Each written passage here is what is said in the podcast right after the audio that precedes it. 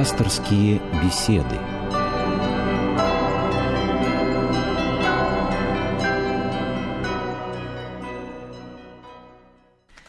Здравствуйте, уважаемые радиослушатели. Сегодня наш пастырь, священник Георгий Климов. Благословите, батюшка. Бог благословит. Вот, э, кстати, благословите, батюшка, я каждый раз э, прошу этого, и одна радиослушательница, строгая радиослушательница, прислала письмо, в котором пожурила меня за то, что я неправильно беру благословение. Она э, говорит о том, что благословение можно брать на что-то. А, она говорит, что вы должны брать благословение на передачу. И выглядеть это должно так. Батюшка, благословите на передачу. Но вот я купила книгу, как-то это было в 99 году, брошюрку скорее. Она называется «О церковном православном этикете».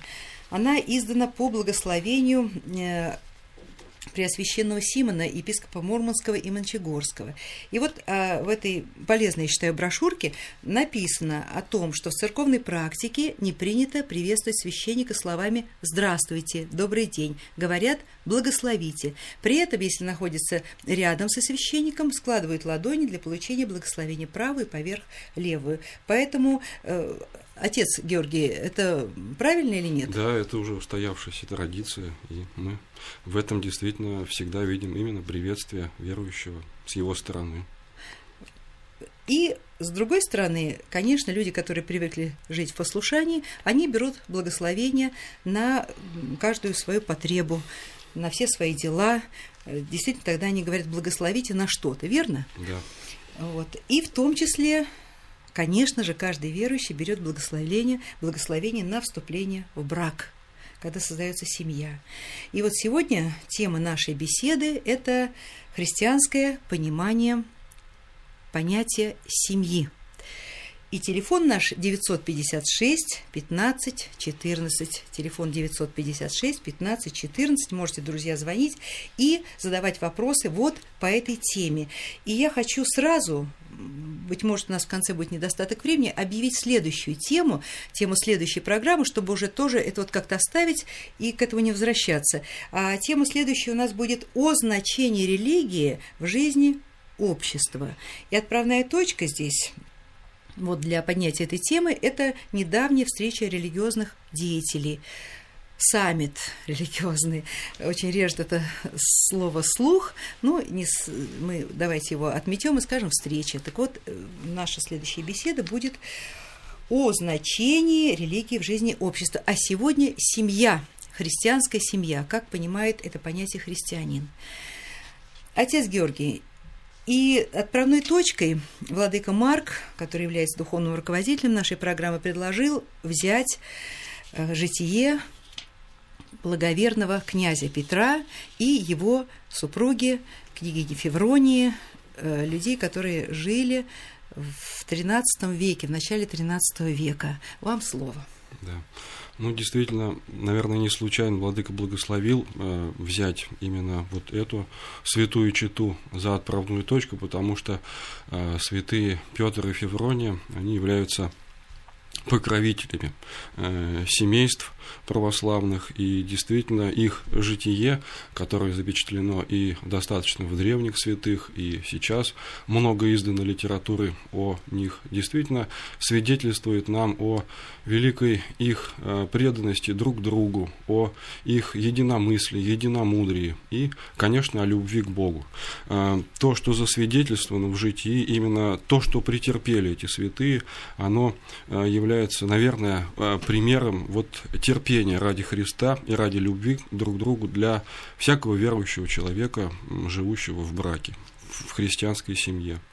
Э, мы э, в этом житии читаем удивительные вещи о том, что ради э, любви вот к девушке Февронии Петр, князь, отказался от княжества и вступил с ней в брак, за что, конечно, выслушал серьезнейшие нарекания со стороны бояр, но и это не смутило его, и дальше Господь устроил так, что даже бояре попросили вернуться его на княжение, потому что э, без Петра, э, уже, можно сказать, в определенном смысле угодника Божия, дела этих князей расстраивались. Вот так Господь явил через это святое семейство, явил силу свою и истину. Э, мощи Петра и Февронии, святых Петра и Февронии, покоятся в Троицком э, соборе, в Троицком монастыре, простите, да. города Мурома. И вот батюшки часто благословляют э, туда е- ехать тем людям, которые ищут счастье в браке, ищут э, суженого. Говорят, молитесь Петру и Февронии, они помогут. И, конечно, здесь вот такой возникает вопрос. Ведь вот вы говорите, они претерпели, они претерпели, но тем не менее, они физических каких-то страданий не претерпевали. Что это были за страдания? Но обращаюсь опять же к житию Петра и Февронии, к сожалению, нет его под рукой.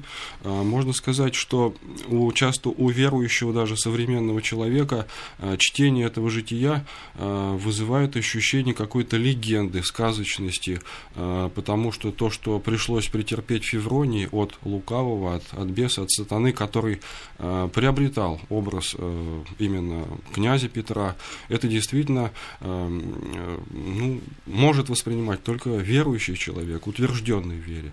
И вот именно э, только благодаря тому, что, наверное, Феврония любила Петра, вот это вот чувство любви, которое отзывалось в ее сердце, подсказывало, что что-то не то. И вот э, в данном случае вот эта выдержка, вот это терпение, преданность и молитва к Богу, она, оно именно и вменяется в великий э, подвиг веры вот этим святым. Я знаю, но вот мы, конечно, судим об этом по преданиям, и время-то прошло сколько, да, и как да. менялись эти предания, как что-то такое люди до, достраивали туда, что-то, как говорится, дофантазировали или, может быть, домысливали. Э, но, тем не менее, существует в предании вот такой замечательный эпизод, когда Феврония э, плыла с перевозчиком через реку. И перевозчик, э, соблазнившись ее красотой, ее какой-то особенным каким-то светом, ну, в общем, решил э, как бы совратить ее. Да. И тогда она предложила ему зачерпнуть воды и с той, и с другой стороны лодки, и попробовать, и сказать, э, что он чувствует во вкусе этой воды.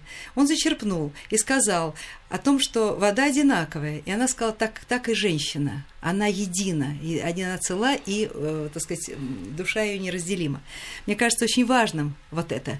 В ту пору, когда сейчас, э, ну, мы знаем, как легко разли, разваливаются семьи, как легко можно сказать, я получаю больше тебя, у тебя скверный характер, я вообще сама себе.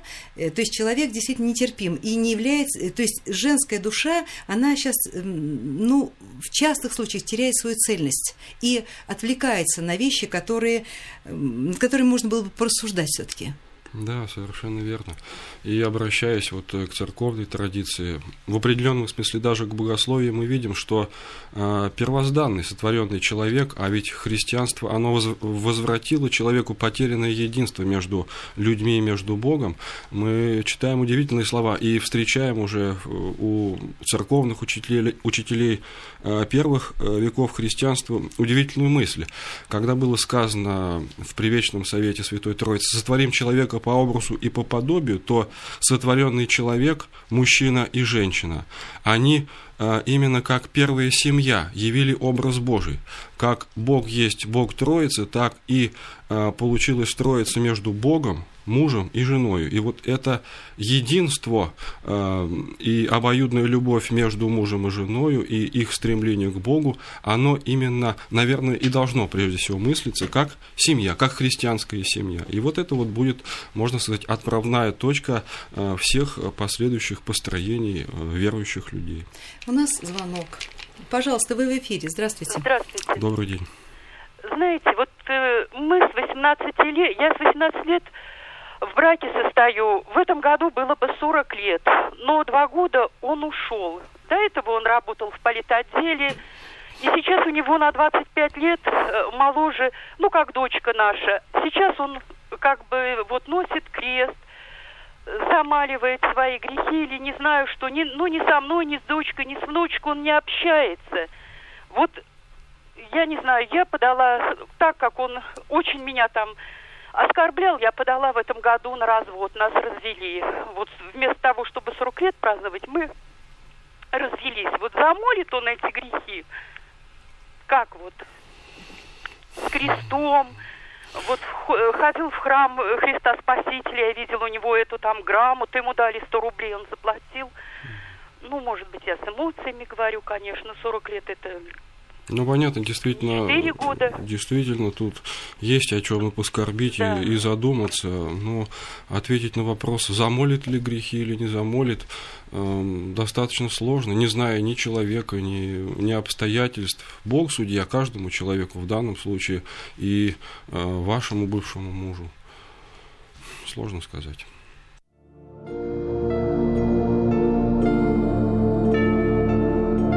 Пасторские беседы.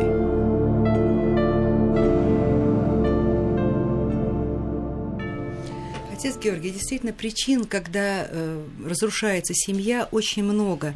И, наверное, здесь э, играет очень важную роль, насколько вот даже в христианской семье люди, ну, я не знаю, следуют пути, которые изначально намечен христианстве для семьи. Вот сейчас, э, вы знаете, в ряду вот этих всех колоссальных э, примеров, когда семья рушится, огромное значение имеет то, что привносит э, к нам с Запада, а именно вот эта вот идея личного успеха. Личного успеха не только в коллективе, но личного успеха уже и в семье. То есть каждый человек в семье должен быть как бы отделен глухой стеной от другого человека. Ну да. А, совершенно верно. Вот э, здесь э, много очень возникает э, проблем, конечно, у верующего человека в плане воспитания своих детей. Потому что семья семьей, но ребенок вынужден посещать и общественные организации, и школу, и общаться со своими сверстниками. И то, что часто дети ну, в таком нравственном смысле при, приносят домой, порой удивляет и заставляет серьезно задуматься о том, какие меры предпринимать, чтобы оградить ребенка от всего того, что вот, ну, буквально действительно навязывается этому человеку. Э, ну, получилось, как бы я поставил э, перед собой вот конкретный вопрос, что делать. В данном случае э, вопрос этот непростой, но э, мне видится прежде всего то, что если э, семья, ну именно мы говорим о христианской семье, муж и жена подают пример истинной любви между собой, и ребенок видит то, что мама и папа в своем обращении к Богу в молитвах, в своем общении между собой не не играют, не на показ перед детьми совершают это, а это истинное и глубинное чувство, то э, в данном случае поданный такой пример, он э, всегда э, сохранит ребенка от ну, такой нравственной порчи, которая может происходить. А времена действительно в определенном смысле напоминают сейчас вот те слова апостола Павла, которые он говорит в одном из посланий, кажется, в первом послании к Тимофею, о том, что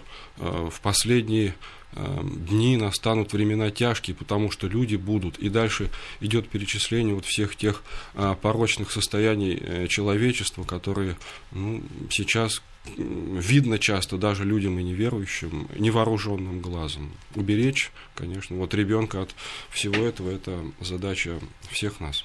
У нас есть вопрос радиослушателя. Пожалуйста, вы в эфире, здравствуйте. Мы вас слушаем. Здравствуйте, вы в эфире. Здравствуйте. Добрый день. Скажите, пожалуйста, почему церковь мало уделяет внимания тому вот э, беспределу, который в миру творится? Я имею в виду пропаганду разврата вопрос понят, и ответить на него э, ну, я попытаюсь, наверное, следующим образом. То, что э, пытается церковь как мне видится, немало. Но то, что она не имеет подчас возможности вот э, со всей мощью, со всем размахом донести до э, сознания людей то, что творится сейчас в мире, это уже другой вопрос. И часто это происходит по объективным обстоятельствам, э, не, не зависящими, не зависящими от, ну, что ли, вот тех возможностей, которые имеет церковное священное начале нашей церкви, то, что имеют священники. Не для кого не секрет, что в очень многих общественных институтах, организациях священник не является символом добра и истины, а часто является символом лукавства, обмана. И э, не всегда священников принимают в таких обществах. И часто, к сожалению, мы должны говорить, это происходит и в школах, где действительно детей надо учить э, добру и любви к Богу и к ближнему. Э, и у нас еще один вопрос, еще один звонок. Пожалуйста, вы в эфире. Здравствуйте. Здравствуйте, я Георгий Добрый день, Бог Пожалуйста, вот если дети уже находятся, взрослые, конечно, дети уже в, бра... в связи вот половой так, скажите, а после этого просят они благословления. Вот душа не лежит, их благословлять. И не собираются они венчаться так вот как-то, ну, благослови, мама. А что делать в таких случаях? Скажите, Скажите, пожалуйста, а вы верующий человек? Верующий верующий человек, да. Ну, в данном случае, вот конкретно в вашей бы ситуации, я бы посоветовал вам все-таки обратиться э, к священнику в храм, который, если есть, конечно, такой вот поблизости от вас, и, э, ну, можно это сделать и на исповеди, или просто в беседе со священником, объяснить всю ситуацию, ну, желательно поточнее просто обозначить и э, выслушать совет священника. Вы знаете, отец Георгий, кстати, вот это родительское благословение во многих трудах и святых подвижниках, и вот современных книгах приходится читать э, о значении родительского благословения. Но вот действительно, когда молодые люди говорят, а мы любим друг друга, а семья верующих, а мы вот любим друг друга, если вы нас не благословите, вы разрушите наше счастье. Как быть тогда матери отцу? Ну, опять же, это конкретная ситуация. Действительно, э, в Священном Писании мы находим удивительные слова. То, что благословение родительское утверждает э, дома детей. И в данном случае, вот именно в верующей семье, в христианской семье, наверное, мы можем говорить так, э, благословение родительское – это не простое слово, это не простой шаг одобрения, э, признания, а это э, слово, имеющее определенную силу, э, за которой стоит Бог Господь. И в данном случае это действительно живая связь между Богом, родителями и детьми, она очень часто осуществляется вот в таких, ну, как дети воспринимают, негативных каких-то моментах, то, что и брак после благос... неблагословения родительского не клеится, и жизнь не идет таким образом, как она до этого представлялось человеку, вступающему во враг.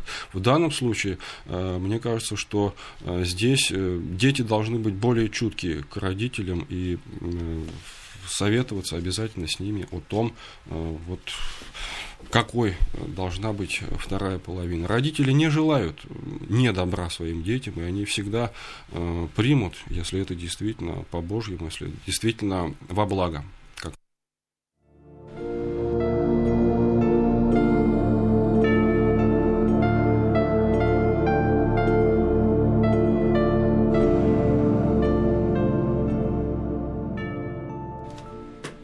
Хочу здесь добавить такой немножечко, можно сказать, случай интересный из жизни царской семьи, когда один из великих князей влюбился и ну, вот любовь, и что тут поделаешь. Ну, и его высокий отец сказал, что ну хочешь так вот сделать без благословения, да, это или племянник был, я не помню, кто это был, только вот читала, забыла, к сожалению, сейчас. Хочешь так, давай, скрывайся с моих глаз долой, живи за границей, где угодно, уезжайте, только чтобы я вас не видел, уж раз вам так это приспичило. Вот видите, как это важно. Э, звонок еще у нас. Пожалуйста, в эфире. Алло. Да. Алло. Да, да, да, слушаю вас. Здравствуйте, Людмила Васильевна, отец Георгий. Благословите раба Божьего Никиту. Бог благословит. Отец Георгий, у меня такой вопрос. Является, является ли прелюбодеянием брак не освященный нашей матушкой церкви, а заключенный посредством распи- за- записи в ЗАГСе. И я уже не говорю о так называемом гражданском браке, который является смертным грехом. Как вы считаете? Ну, здесь я бы хотел бы напомнить, может быть, вот и верующим, и неверующим э, людям, что в 2000 году э, наша православная церковь, в данном случае русская церковь, архиерейский собор, принял очень важный документ, который называется «Основы социальной концепции». И в этом документе есть определенный параграф, посвященный именно конкретно вот, вот в данном случае вот вопросу, который поставили Никита вы. Э, здесь надо сказать, что э, от разных обстоятельств зависит то, является грехом э, невенчанный брак или нет. Э, если мы обратимся к первым векам христианства, а надо сказать, что в данном случае ситуация сейчас у нас, она в определенном смысле напоминает то, что происходило вот в Римской империи в самые первые века, когда люди обращались к Богу и приходили к Богу, и получалось так, что, допустим, жена с Богом, а муж без Бога, то апостол Павел, чтобы разрешить недоумение многих верующих, сказал о том, что муж неверующий светится женой верующей. То же самое и жена неверующая освящается мужем верующим. То есть в данном случае, если э, одна половина не верит в Бога, но в браке живут люди, и живут, может быть, уже несколько лет, и дети у них есть, то этот брак признается церковью и не э, считается ни в коем случае прелюбодеянием. И вообще здесь, наверное, уместно сказать, что то, что совершает церковь в таинстве браку венчания, это не а, это не установление брака, а это утверждение брака. Брак сам по себе, он существовал и до христианства. Вот в данном случае. А то, что касается брака гражданского, ну, как я понял, это брак а, на современном языке без венчания и без регистрации государственной, то в данном случае действительно это греховная связь, которая является ну, в определенном смысле тяжелым грехом. Отец Георгий, семья без детей это, конечно, семья наполовину, да, иногда просто Бог не дает детей, это другое дело. Но вот семья, да, да и само слово семья, семь я, семеро я, да, в общем, так, пред... так вот можно это перевести. Без детей. И вот я купила книгу, которую долго искала, мы во времена школьные э, знали о таком понятии, как домострой, да. и нам вкладывали в ум то, что домострой – это темное царство, и вот особенно купеческие семьи пребывают в этом темном царстве, и Катерина в грозе, она была лучом света в темном царстве, и, так сказать, Добролюбов очень ее сильно хвалил, кстати, грозу почему-то очень не люблю. И вот я купила эту книгу «Домострой», и тут в предисловии пишется, «Домострой как источник, вернее, всего отнести ко времени царствования Иоанна Грозного, но все положения этой книги удивительно современны и полезны, и особенно сейчас, когда многие пытаются устроить строить свою жизнь по-божьему. И вот еще у меня есть молитвослов, специальный семейный молитвослов. Тут очень много таких хороших-хороших молитв, буквально на каждую потребу семьи. И каждая, каждый вот такой сборник молитв, он предваряется выдержками из домостроя. И тут, в частности, очень много говорится о детях. О детях, которых надо воспитывать и, в общем-то, воспитывать весьма и весьма строго. Это везде подчеркивается, что э, сейчас вот э, относясь к нему строго, тут весьма достаточно строго. Э, ты потом пожнешь э, в будущем э, совсем иные, очень сладкие, хорошие, добрые плоды. Так вот, отношение к этой книге, которую сейчас люди, конечно, будут покупать, а это как бы сборник и такое уложение о семейной жизни, отношение к книге и вот отношение э, к, тому, сколько должно быть в семье детей, сколько Бог даст или все таки как-то это регулировать. Сейчас такой есть страшный институт, который называется планирование семьи, общественный институт, да, вот, и как относиться к ребенку, как его воспитывать. Вопрос очень большой, большой. Да, ну, очень емкий вопрос. Емкий вопрос, но вот все-таки у меня он давно и... как-то беспокоит этот вопрос. То, что касается вот непосредственно самой книги э, домостроя, то э, действительно очень э, книга интересна и полна такой вот э, народной мудрости, может быть, э, народной мудрости, проведенную, ну, если можно так сказать, через э, призму христианства. Вот, но многие положения, ко многим положениям, наверное, надо все-таки аккуратно относиться и не воспринимать их э, как последнюю инстанцию. Вот то, что мы с вами говорили, касается именно воспитания детей, когда заповедуется ну, без всяких стеснений, допустим, ребенка э, сечь, колотить, конечно, наверное, вот в современной ситуации это неприемлемая вещь. С детьми надо быть аккуратным и воспитывать их, наверное, другими, другими методами. А то, что касается вот э, остального, действительно очень интересно, интересная и полезная книга. Но я хочу сказать, что для человека, который э, приобретет вот эту книгу «Домострой» и начнет ее изучать, перед этим было бы очень, э, как мне кажется, полезно почитать э, другую книгу, книгу Священного Писания, например, притчи Соломона, потому что э, в определенном смысле книга э, «Домострой» буквально соткана вот из таких вот библейских выражений и построена на них. И у нас еще есть звонок, да? Только давайте так, уважаемые радиослушатели и радиослушницы, коротко, потому что у нас остается, у нас остается очень мало, полторы минуточки, да? Пожалуйста, вы в эфире. Здравствуйте. Здравствуйте, меня зовут Ирина Челикин, я из Казани. Добрый день. Я очень благодарна вот за эту передачу, которую я не первый раз уже слышу, и хотела поделиться, что мне сейчас 60 лет, я замужем, у нас и дети, и внуки есть. И я хотела бы слушателям даже подсказать, что что бы ни происходило в жизни, какие бы ни были штормы и бури, надо полностью полагаться на волю Божью, благую, угодную совершенную. Потому что в любой ситуации Бог силен все сложности обратить во благо. Вот это я хотела сказать, что Бог действительно силен все это сделать. Я просто боюсь занимать время. Я очень благодарна. Пожалуйста, пожалуйста, Спасибо. говорите, у нас есть еще полминутки. Вот я самое главное хотела сказать, что из любой ситуации Бог вытащит, и что бы ни было, и с мужем, и с женой, если стоять в вере, если стоять в Слове Божьем, Бог настолько чудесно все во благо обратит, что потом только удивляться, и нет слов, чтобы Господа хвалить и благодарить за все его. Спасибо вам большое. Спасибо вам огромное. Почему-то Казань всегда отличается удивительными звонками. Вот я для себя уже отметила, галочки ставлю. Спасибо вам огромное. Это хорошее, наверное, резюме э, к нашей сегодняшней да, беседе. Может быть, действительно.